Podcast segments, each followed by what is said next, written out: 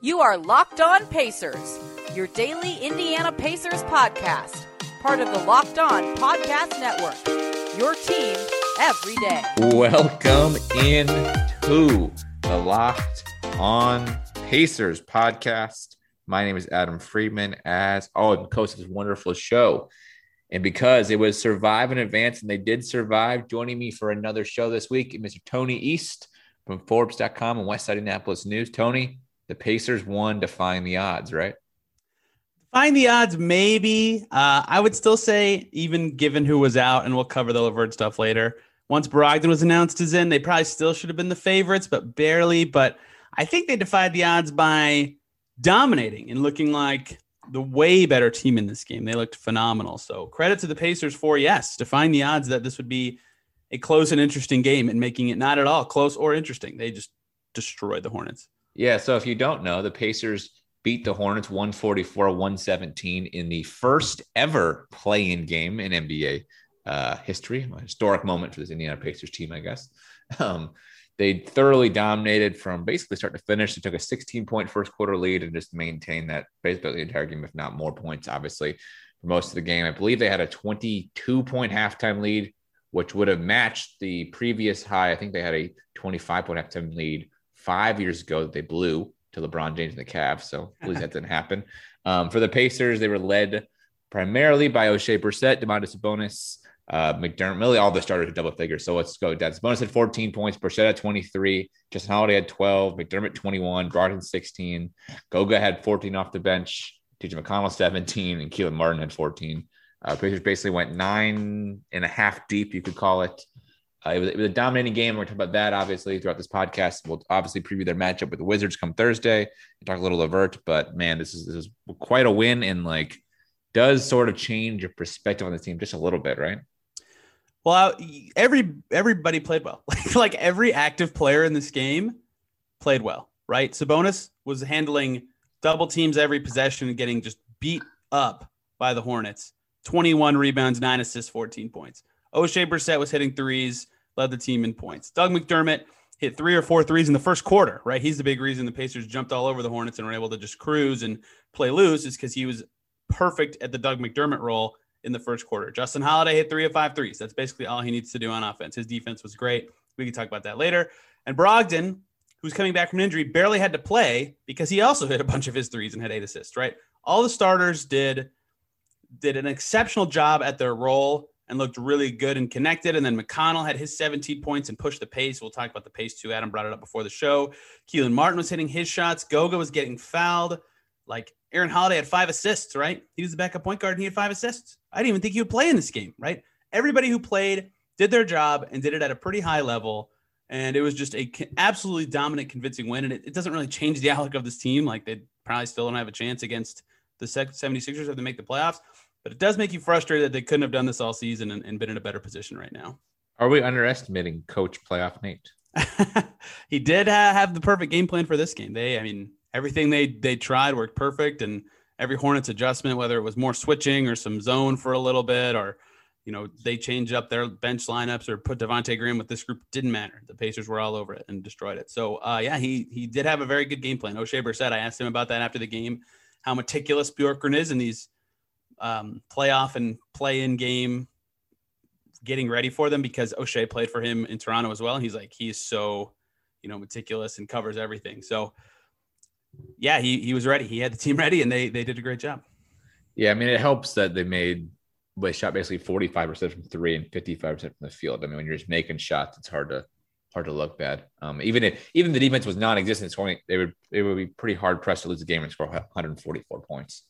Unless they're playing, we've seen them do it, I guess, this year. I was going to say, we'll talk about a team that they did do that. I guess, but um, I, I, think the underrated thing in this game too is the fact they blew out the Hornets. They they were able to play most of their starters under 30 minutes. Only guys playing over 30 were Brissett and Sabonis each played 33, which is probably below what you and I, what you and I said, what we thought would have been their minutes coming into the game.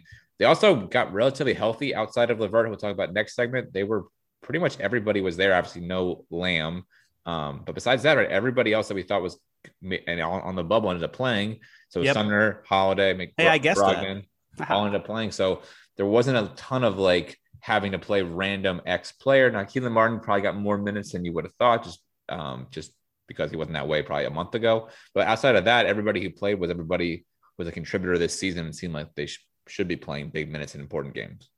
Exactly. This this is um uh, they they kind of played the rotation we thought. We discussed this before the show. Outside of Kelan Martin playing a bunch, a lot of his minutes were in the fourth quarter when the game was completely yeah. decided already. But um, him being in the rotation was a surprise, as was Aaron Holiday. But again, they both played great, so that was the right call from Bjork. But yeah, he got everybody to play a low minute total, but it didn't matter what the combinations were and what the rotation was. I mean, they they, they just looked so connected and it made it really easy for them because they were pushing a lot. Like Adam said before we started, you guys don't know that, so I don't know why I said like Adam said, but they took 105 shots and the Hornets took 94 shots. So this game was so fast, and that helped the Pacers a lot too. They're comfortable playing with pace. They were able to get a lot of stops on the Hornets and force them into some tough threes. They only made 30% of 40 attempts, which leads to long rebounds or leak outs, which the Pacers were pushing and punishing off of that, and that that's part of why they looked so good on both ends. Yeah, and I think you have to give a lot of credit to McDermott's start that kind of yep. just like initiated this whole game. I mean, they they jumped out to such an early lead that I mean, I was waiting for them to blow it because they've done that so many times this year. But he got out to such a good lead that it just it just made everything easier for the team, right? I mean, the one thing we I was worried about, like the Hornets got to that kind of lead, right? We see Ball and Rozier and Graham hit God knows, you know, how many threes to start the game, and all of a sudden they Pacers be digging away out of a hole. It was the opposite, and I just don't think the Hornets had the firepower to once to kind of come back, right? They feel like they're the kind of team where if they don't catch you by surprise, let's say, or, or you know, with a hot start, they're kind of screwed. Um, especially with this team without Hayward. I mean, Hornets been really bad the better part of the last what month and a half. They lost Hayward in that Pacer game back in April second. So um, I don't know. They just they just got to the right start and they kind of took it from there. Yeah, McDermott's start was huge. Uh, the, when the Hornets took their first time out, it was 20 to 7 and McDermott had 11. So he was beating the Hornets when they took alone when they took their first time out. That's how effective he was shooting. They made an effort to get him involved and the Hornets weren't really ready for it. And then on the other end, you know, McDermott's not necessarily an awesome defender, but they tried to target him a few times. It didn't work. They tried to go through Terry Rozier a lot, which makes sense. He's been their most reliable offensive player with Hayward out, but whoever was on him, whether it was Justin Holiday or Oshae switched onto him or even McDermott or Brogdon, whoever, like a lot of guys ended up on him at times. They all made him uncomfortable. Rozier missed every single one of his threes, seven of 20 in total from the field. So he actually shot okay inside the arc, but they made him uncomfortable. They made his life hell. That was a big part of things too that allowed them to run, allowed them to get McDermott free. You know, in those semi-transition looks, they did the same thing to Devonte Graham. He only hit one of eight shots in his whole game. He was still really effective, but only one of eight shots in the whole game. So, getting up in those guards, you know, that's what the big preview was about for us with this team was how do they slow down the Hornets guards? Well, they just made their lives hell and really uncomfortable and made them shoot shots they're not as comfortable shooting, and that that made everything else wide open for the Pacers. Yeah. So, how much of this game do you think was actually like real in terms of it will be translated over to the Wizards game, and how much of it was just like drawing a a pretty good opponent, good matchup for one game? A little of both. More of the former, though, for me actually. Like the Hornets are obviously way worse than they were earlier in the season, but the thing that the thing is, the Pacers played with pace, which they have done all season, and they kind of played through Sabonis, and he was creating. It's not like they did anything so unique or grand or new compared to what we've seen them do all season. You know what I mean? That's why I think it's kind of repeatable and something they can take forward. And obviously, the intensity and the energy is not something we've seen all season, and especially the, the strong defense throughout most of the game. Uh, they they kind of threw that away in the fourth quarter. gave up they gave up a lot of second half points, but uh, the effort was not necessarily needed at that point of the game.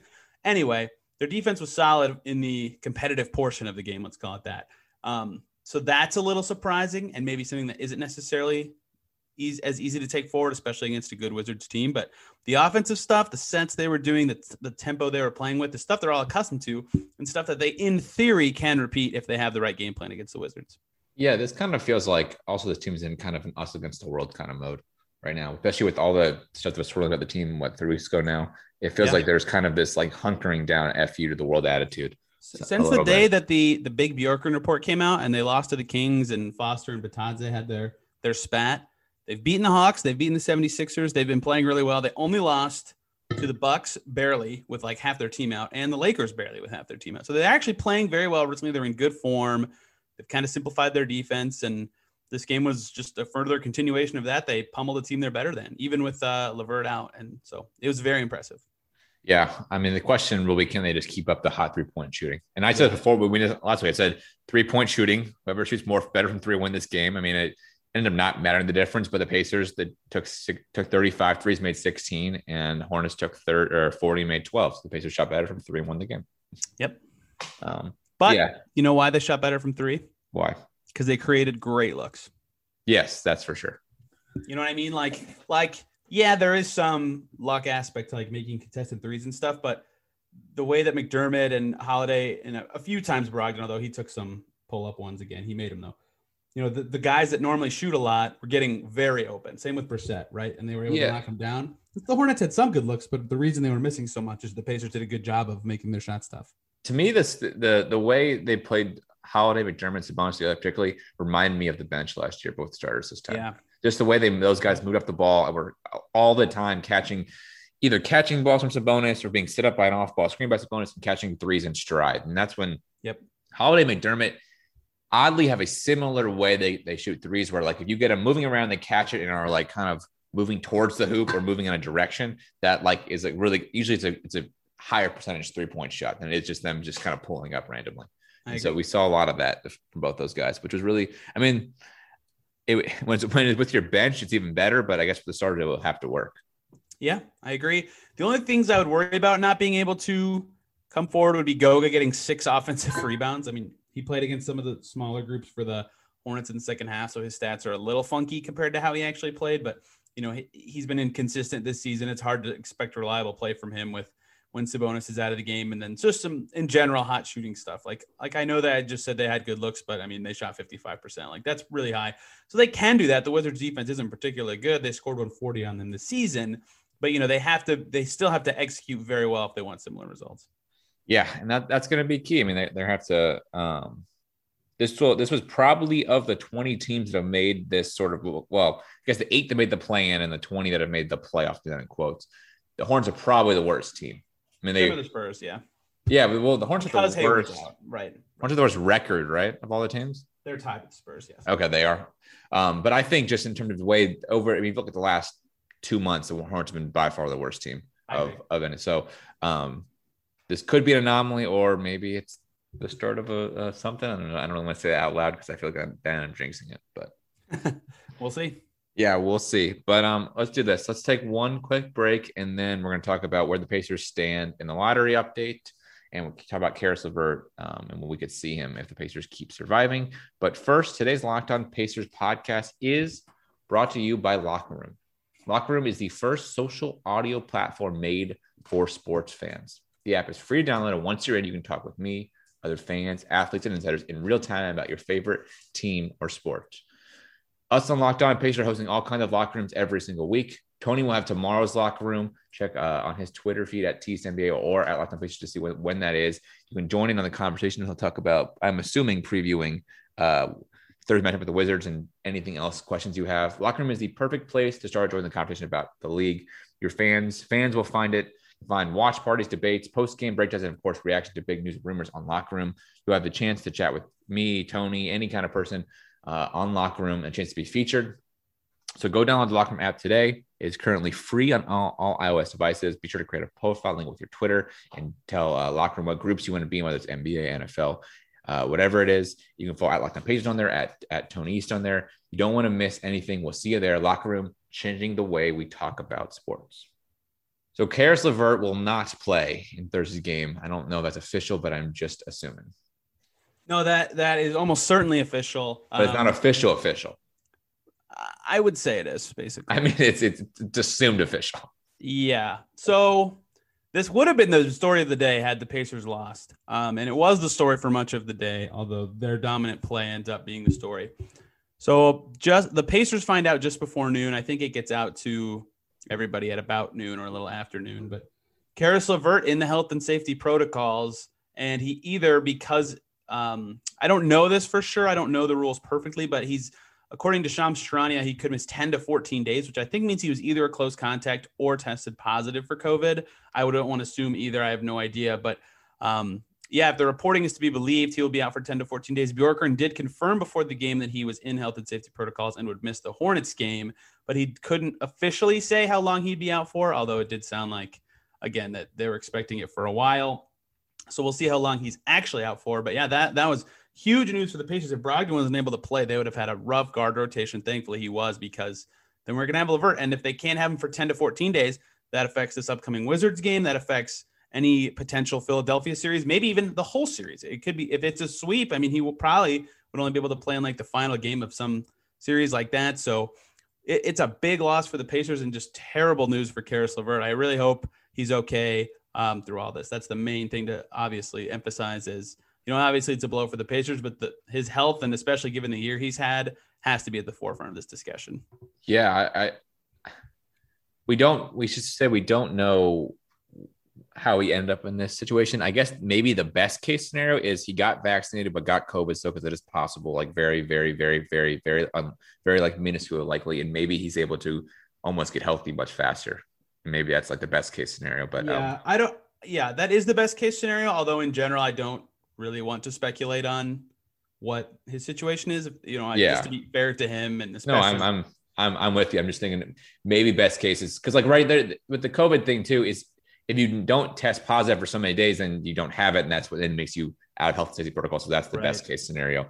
Um, but we'll we'll have to just wait and kind of see. I mean, I think we've seen some guys get out of it in like seven days. Um, I want to say, if, especially if it was just a contact, right? If it wasn't, so that at least puts him if they somehow survive, maybe coming back. yeah, if he does have it, I think it has to be 10 to 14 days. So well, I think we'll find out kind of just by how many how much time Yeah. he's out, what what's going on. But yeah, I I thought it's based. I thought it's also based on how many negative tests in a row, right? So you I'm not sure because Dennis Schroeder, I think it was just out for 10 to 14 days. So we'll see. We'll see. Okay, I can't remember. Did Schroeder have COVID or was it just one of the? He said he didn't, but then he said, but now I can't have it again for the playoffs. And everyone was like, What? You said you didn't have it. So well, that's what he called out LeBron too, right? Yeah, his messaging was very confusing. So I'm not going to use Schroeder's situation No, uh, with Levert's too much. I just will say that he was out for 10 to 14 days. 15 days. Yeah, I mean, Schroeder put his foot in his mouth a few times. yeah, that was not the best presser. I think that the discussion here, beyond that, obviously it lowers their ceiling as a team, is well, I think that's it. Really, it lowers their ceiling as a team, right? Like they got, the, of course, they looked amazing in this game, but they need McDermott to be, you know, if he's going to be effectively the two guard, it doesn't matter between Justin Holiday and McDermott. They're both playing wing. Like none of them are technically the shooting guard. It doesn't matter. They need those two to be shooting well or playing spectacular defense to make up some of the impact they're losing by having Levert out. And that happened today. So they were able to survive. But, you know, it's a lot harder to be good without one of your best offensive creators and initiators. Yeah, I mean, I, I, I think if Levert was there, I mean, I, I think come Thursday they have a shot, really, no matter what. I think the Wizards have their own injury stuff. We'll talk about later, so there's definitely a, a very good shot at just winning that game in general. But I think to have any shot at like winning a couple first round playoff games, they need Levert. I just don't think I agree. when it comes to the Sixers, I mean, even if he played, I'd probably barely give him a yeah, exactly. I would, say I would maybe give a five games, you know, gentleman's sleep if he played. So if he doesn't play, I, I get, you know, it's even worse. Right. Um, but like if it, yeah. So we'll have to see what the timeline is on that because I mean, I right. So if they win Thursday, they would end up playing Saturday as the first game they play against with the Sixers, right? Uh, they would play Sunday, actually. Sunday, and they play every other roughly day, probably. I'm not sure what the schedule looks like for the rest of the rounds. They've only announced the first games, but Okay. yeah, Usually- usually every other day or sometimes a two day gap when there's travel. Who knows? Yeah. So usually it's every other day when their home gives them two days off. So theoretically, that would put him if he He could maybe make a game three if they get lucky and have two days off between Yeah. game two. Well, so they three, play Sunday, probably be Tuesday, game and- four. Then Friday it would be that would be 12 days between now and uh, Yep. game three. So that that is possible. I mean, that's but like but that point they don't may already be down 2-0 in a series, so maybe it's not even like you know what I mean they're, they're kind Well, of and right remember, like, 10 to 14 days is like he's not doing any basketball activity, at least at the Pacers facility, right? So there's a lot involved with the comeback, even too, that makes it challenging. So we'll see what he can even be if he is able to come back, given what's going on. It, it's it's a really tricky situation for the team and definitely a painful loss. Yeah, I feel for is this would this be his first playoffs? No, he played great for the Nets last year in the bubble. Remember? No, you don't remember. No, I don't. Wait, His is his third playoffs, I believe, maybe fourth, right? So what? third, The Nets, the eight. Wait, what's he with the Nets last year? six. Six, Were They were eight year before that, right? Yes, they got swept last year because somebody got good was also out. I forget who it was. And then two years ago, they were that pesky seven seed who took a game off Philly and then That's right. got Okay, swept. That's But right. he averaged over 20 points per game in both his playoffs so far. yeah, I guess it would have been, I guess, the the first time where maybe the Well, I guess he was probably on those teams. He's kind of a lead scorer, right? I mean, you know, Yeah. Russell was one of the years last He's year. performed well in the postseason in his Yeah. career. Okay, so it sucks though for him. I mean, he's had a long year, and I just, I just feel bad for him. Frankly, he just had a miserable Yeah. year. Oh, again, Um, his, his health's at the forefront, especially after the treatment he had to have earlier this year. You know, you never know how that kind of stuff interacts, and I don't have any medical background, so Yeah. Just hope he's okay. Um, The other thing though from this win, which I guess is you can look at it in a positive way, it doesn't really affect the Pacers lottery all. chances because we would assume the Hornets, if they won this game, probably would have lost the next game, and they the Hornets would have better lottery odds because they had the worst record. So um, the Pacers didn't Hornets really- and or Spurs would have to make the playoffs for this game to have mattered for lottery odd purposes. So yeah, like Adam said, not a big deal, but it could be. We'll see if they win the next one. Yeah, I mean the, the the issue is if they win the next game, and then the Wizards have Issue 13 issue is uh is the wrong word. But not the issue. The the uh well the problem or the whatever if they win the next game, end up with the 15th pick because they'll make the playoff, and then somehow the 13 picked Wizards jump in the lottery somewhere, that will look kind of rough. Let's put it that way. Yep. Especially if they get exited in the first round in four games. It'll look really I'm rough. not concerned about a fall from 13 to 15, but yeah, if 13 jumps into the top four, then everybody. Yeah, no, I mean, uh, the, we were talking about it. I mean, outside, when you get outside like the top, I don't know, five in this draft, probably the top 10 in most drafts, you're just, you're just, you know, flipping a coin. you're it's just, not a crapshoot. I hate that word because some teams do well in the draft every year, right? There's clearly No. a method and a science. so to. I have a question. But- what, what team has picked well for like four straight years in between 11 and 18? Memphis. Oh, but yeah, Memphis. There you go. For four straight seasons, I guess. Pretty much. No, Jaren Jackson was third, right? Oh well. Okay, sorry. They Uh, picked Ja was second. they Clarke was too high to 21. That was a good pick. Toronto. Maybe. I mean, I'm just saying it, it's hard. I don't It's think not you'll find- easy, but it's definitely not a crapshoot. I don't believe in that. It's not- It's somewhere in the middle of that. right? Sure, Sure. It's it's luck. I mean, a lot of it is luck of like, did this guy develop at the right time? Like, did you get a guy like people forget with Paul George, right? Paul George was six seven when he was drafted, and then he became six nine a year and a half later. So like that's Yeah. part of it. Like you just like who would have known your guy's gonna grow an inch, two inches while he's in the league? It happened to Giannis too, I'm pretty sure. So like some of that is kind of lucky. a move from 13 to 15 would not really matter too much. Obviously, being as high as you can is always good, right? And still, the Spurs could make the playoffs, so you you know that would bump them to 16. So in theory, here's the thing: they could move up to 12 if they lose to the Wizards. So if you're still a Lotto fan, root for the Spurs um, against the Grizzlies tomorrow. But anyway, the the the 13 to 15 stuff doesn't bother me. It's the potential to jump up stuff that would you know bug the Lotto people. So like you said, it only will matter if they move up.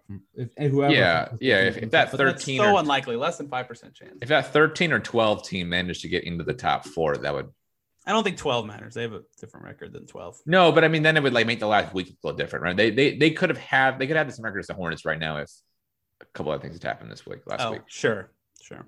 right? I mean, They could have had the same record as the Raptors if uh, some different stuff happened this season too. We should just no, no, but I mean, literally in the last week of the season, they could have lost the Sixers on Tuesday, like Sure. it, like that could have happened. They weren't going to lose Saturday because the Raptors are terrible, but like being one game difference is, is is does matter sometimes.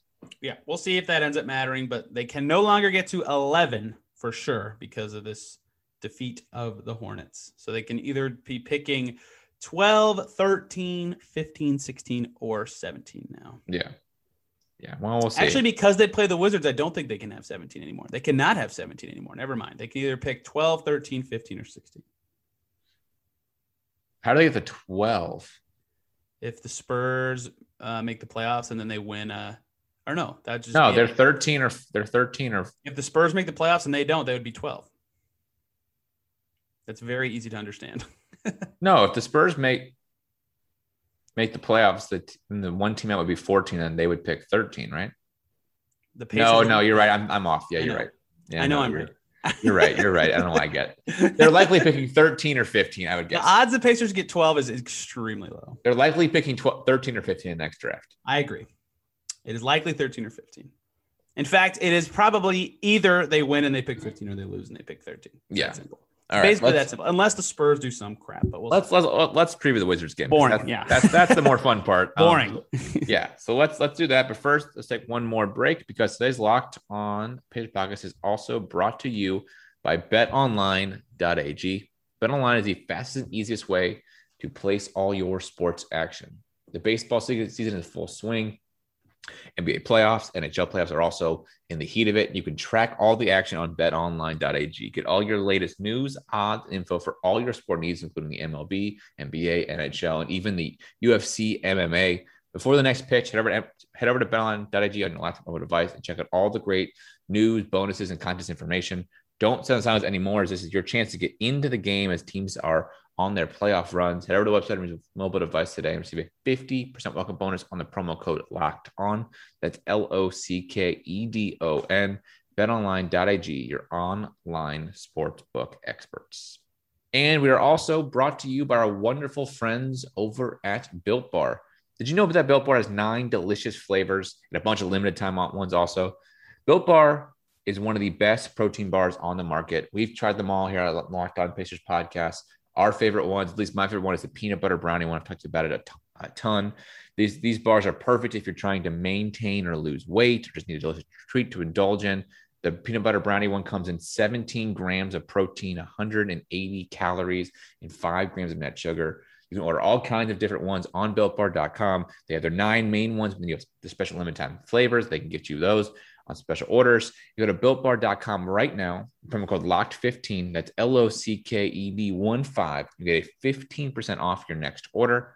Promo code locked15 for 15% off your order at builtbar.com. The Wizards lost to the Celtics 118 100 uh, just shortly after the Pacers won their playing game. That means the Pacers will travel to DC Thursday to take on the Wizards.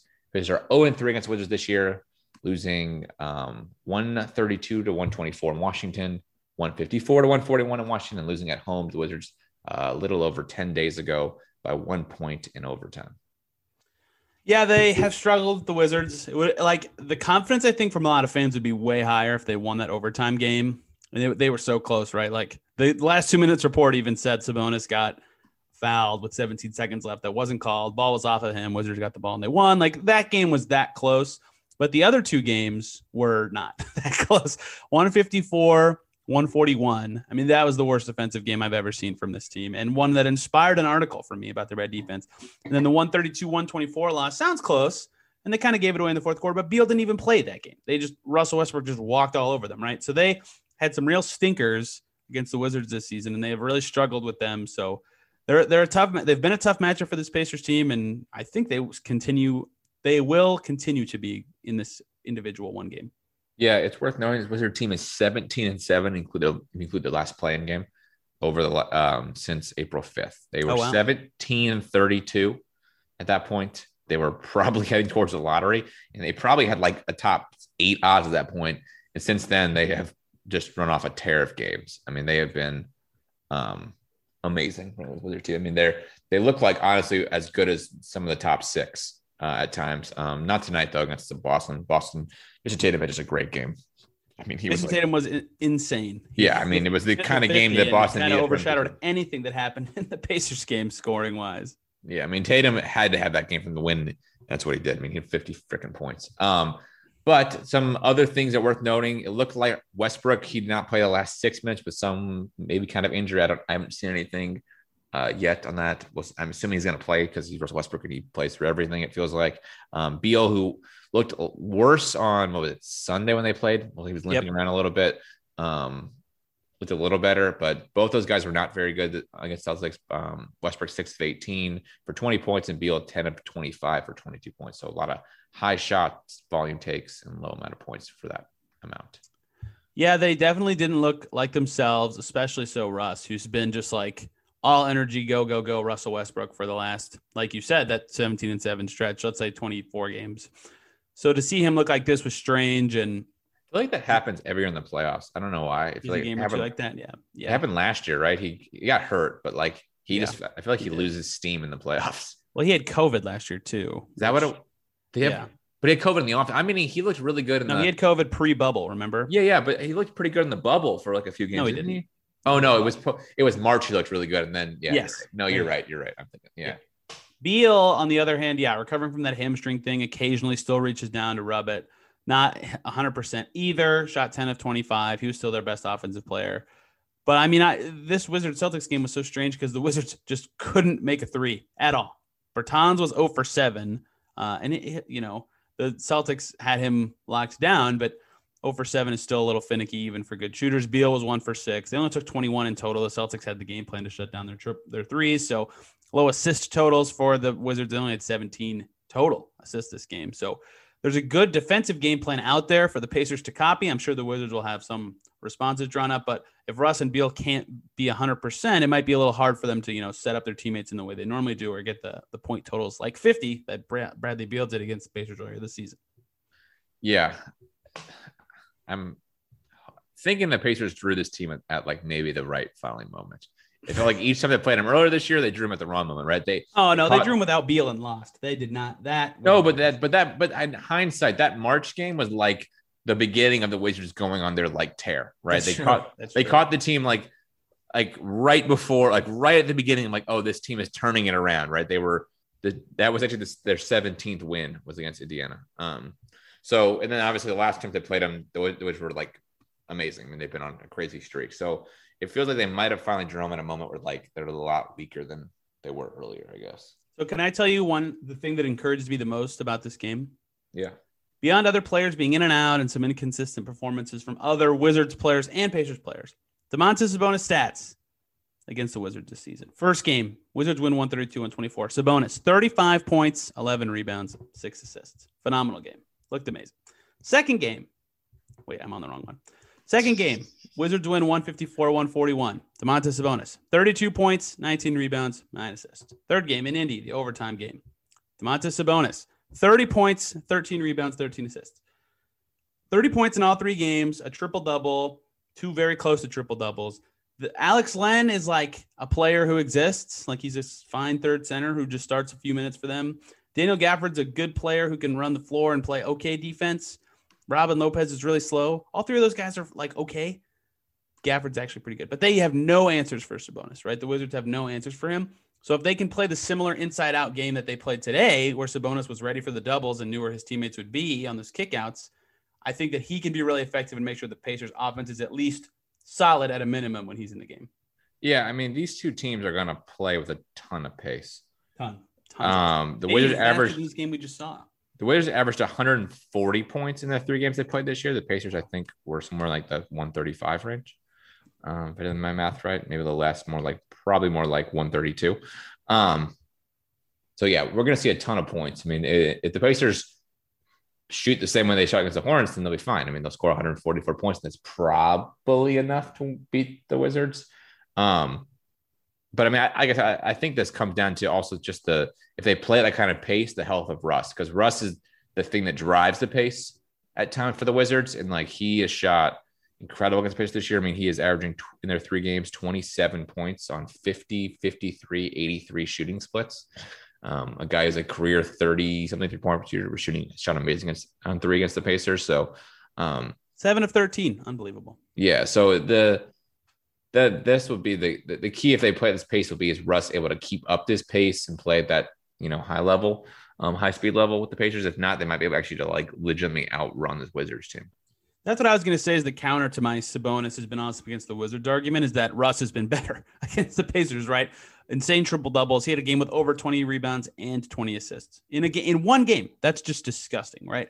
And he is another guy that the Pacers just don't have answers for, right? They don't have answers for quick guards anyway because Brogdon is not quite good at staying with shifty guys, and he's both quick and powerful. So if they put other guys on him who are a little quicker, like they tried with LeVert at times this season, even Justin Holiday at, on occasions, they just can't contain him like at all. They have no answers. So he's going to be good. It, it went, you know, if he's able to to play at 100, percent even if he's able to play at 90 or 80 percent, he's still going to be really good and hard to contain. But you know, other guys are their their bit players on the Wizards aren't quite as good, so make his life really hard. I think making him try to have another 24 assist game and keeping his points down is the move because, like we just saw, the Celtics do. If you can disrupt their shooters, you can take the Wizards out of their game. But they also have Bradley Beal, who can play away from the play and, and make stuff happen, or just dominate as an ISO scorer. So they're really tough to contain. But Russ's insane stats and the way he's able to just manipulate the Pacers has killed them this season. And I don't know how they're going to do better against him, but they have to.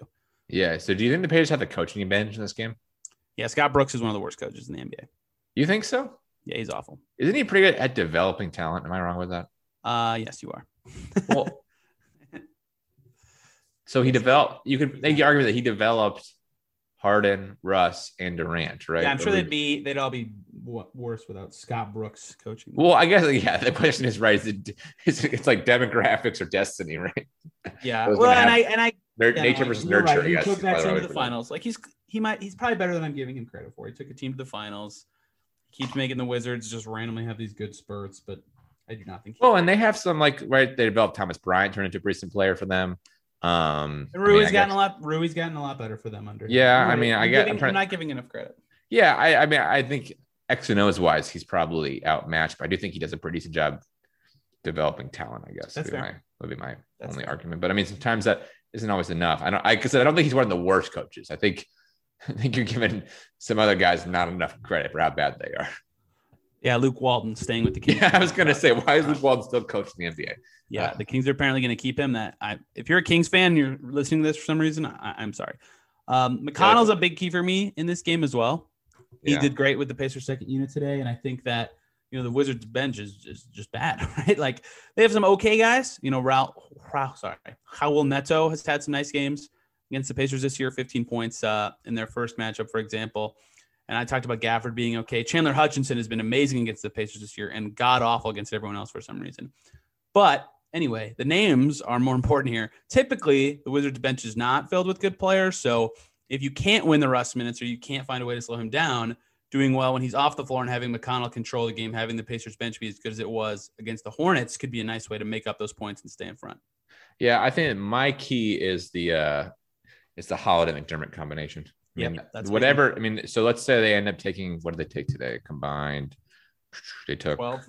11 threes, made 11. seven of them, 7 11. I imagine they'll be even a little bit higher maybe in this game, maybe more like 12 or 13 threes. They got to make seven or eight again. Um, if they do that, hopefully that means also somebody else has shot well from three. Um, and that should be that should be enough, I think, to beat the Wizards. But um, I mean, it's good. It's gonna be hard. I mean, the Wizards are gonna if if Westbrook is not like crazily hurt and Beal can put up some kind of fight, the Wizards are gonna be hard to beat because they've got the two best players on the court at, at any given moment. Yeah. Yeah. Normally, you know, like early season and through the All Star break, even, I guess Beal's better than Sabonis, but I would said Sabonis was playing better than Russ uh, and could have been the best player. I totally forgot about Beal for some reason. I was looking at the box score of the Wizards game when he didn't play. Beal would definitely be the best player in a fully healthy scenario. But anyway, Sabonis was better than Russ for a lot of the year. And then Russ recently has taken off to the point that he's better. So they might have the two best players, but then the Pacers will have like three through what? Seven or something. I don't know. Depends Oh, on I mean, what look you at the. Wizards, right? So, I mean, Bertans is probably the next best player on the. It depends what you think of Bertans or Rui, whichever one is in. They usually only have one of those guys in the game. Right. Rui's I been very like, good against the Pacers. I well, feel like Bertans is pr- probably slightly better than Holiday McDermott, but he's not better than enough. McDermott for sure. Yeah. yeah. Right. But maybe not You're enough. right. He's probably in the in that range as well. But But Brogdon's Yeah. probably better than Brogdon is better, not probably. Brogdon is better than Bertans when he's healthy. Easily, easily. Um, if they had Caris, he'd be better. So yeah, their Pacers would normally have like. If Oshae next- scores 23 points four. again, he's better than Oh, Bertans. if Oshae played like this, he's better than a lot of lot, a lot of players. all of a Yeah. sudden. So this is weird. Like I have no reason to just this is a gut thing, but like I just I kind of feel like the Pacers I would favor them slightly, and I have no reason to do that. The Wizards beat them three times. They're clearly a matchup nightmare. They're they're they finish with a better record, right? Every sign says I should pick the Wizards, and I and I think that picking the Wizards is smart. Honestly, I bet the Vegas lines end up favoring the Wizards ever so slightly, but something in my gut tells me the Pacers are going to come out strong and get a win. I don't know why. I would agree with you. I, I don't know why. This team has been disappointing all year, and all of a sudden tonight they look like the greatest team ever. Not like that, but did, to me, tonight's game against the Hornets reminded me of, oh yeah, when they usually play bad teams, the Pacers smoke them, and the Wizards to me feel like they're like I just the Wizards te- team I watched tonight against Boston and just wasn't very good. Like they just weren't. They were up at halftime, but Yeah. the Celtics missed 12 threes. And So this is I maybe I did pay more attention in the second half and the first half partially, so that could be some of my bias. But like watching Russ the second half, he looked just not very good. I mean, he was getting on the Tatum is a bad defender, and Tatum is actually a, a pretty decent defender, for, and but he's got a lot of size. But he was like getting swatted by Tatum at the rim, like he just couldn't get anything going in the second half. So the Celtics were up after one, and then the second quarter they shot over 12 from three. And some of those looks were contested, obviously. You don't just randomly shoot over 12, but that's just an anomaly bad. And then they came out and corrected that. Law of averages came in the third quarter and they took it away. So they they really did mostly dominate. They just the score at halftime was the Wizards were ahead. But you're you're the second half was just they made the shots they were getting in the first half. So that's an, a fairly accurate description of the game. So we'll see how good the Wizards are when when they play in DC, 8 p.m. Eastern on Thursday. For those unaware. All right. And I, I did not know the time. So 8 p.m. Eastern in DC. So we both are going with with a tentative win. Like one point, like another 51 49 situation. All right. Well, we'll we'll we'll see what happens. You got anything else to talk about? Uh, we'll have a Wizards guy on to preview tomorrow. Although you guys are kind of familiar with the Wizards because they played a lot recently, still catching up on the storylines, the injuries, all that. So we'll see who it is. I have a lot of options. We'll see. Yep. And then we'll be back on Thursday to discuss either a Friday or Friday. I'm sorry, Thursday night we'll record to be on for Friday on whether the on a Pacers win loss. So either you know we'll see what, what we have to talk about. As always, you can follow this podcast at Locked On Pacers. Me at Freedom Adam Five, Tony at TEastNBA. That is all for Locked On Pacers podcast. We'll see you guys again tomorrow.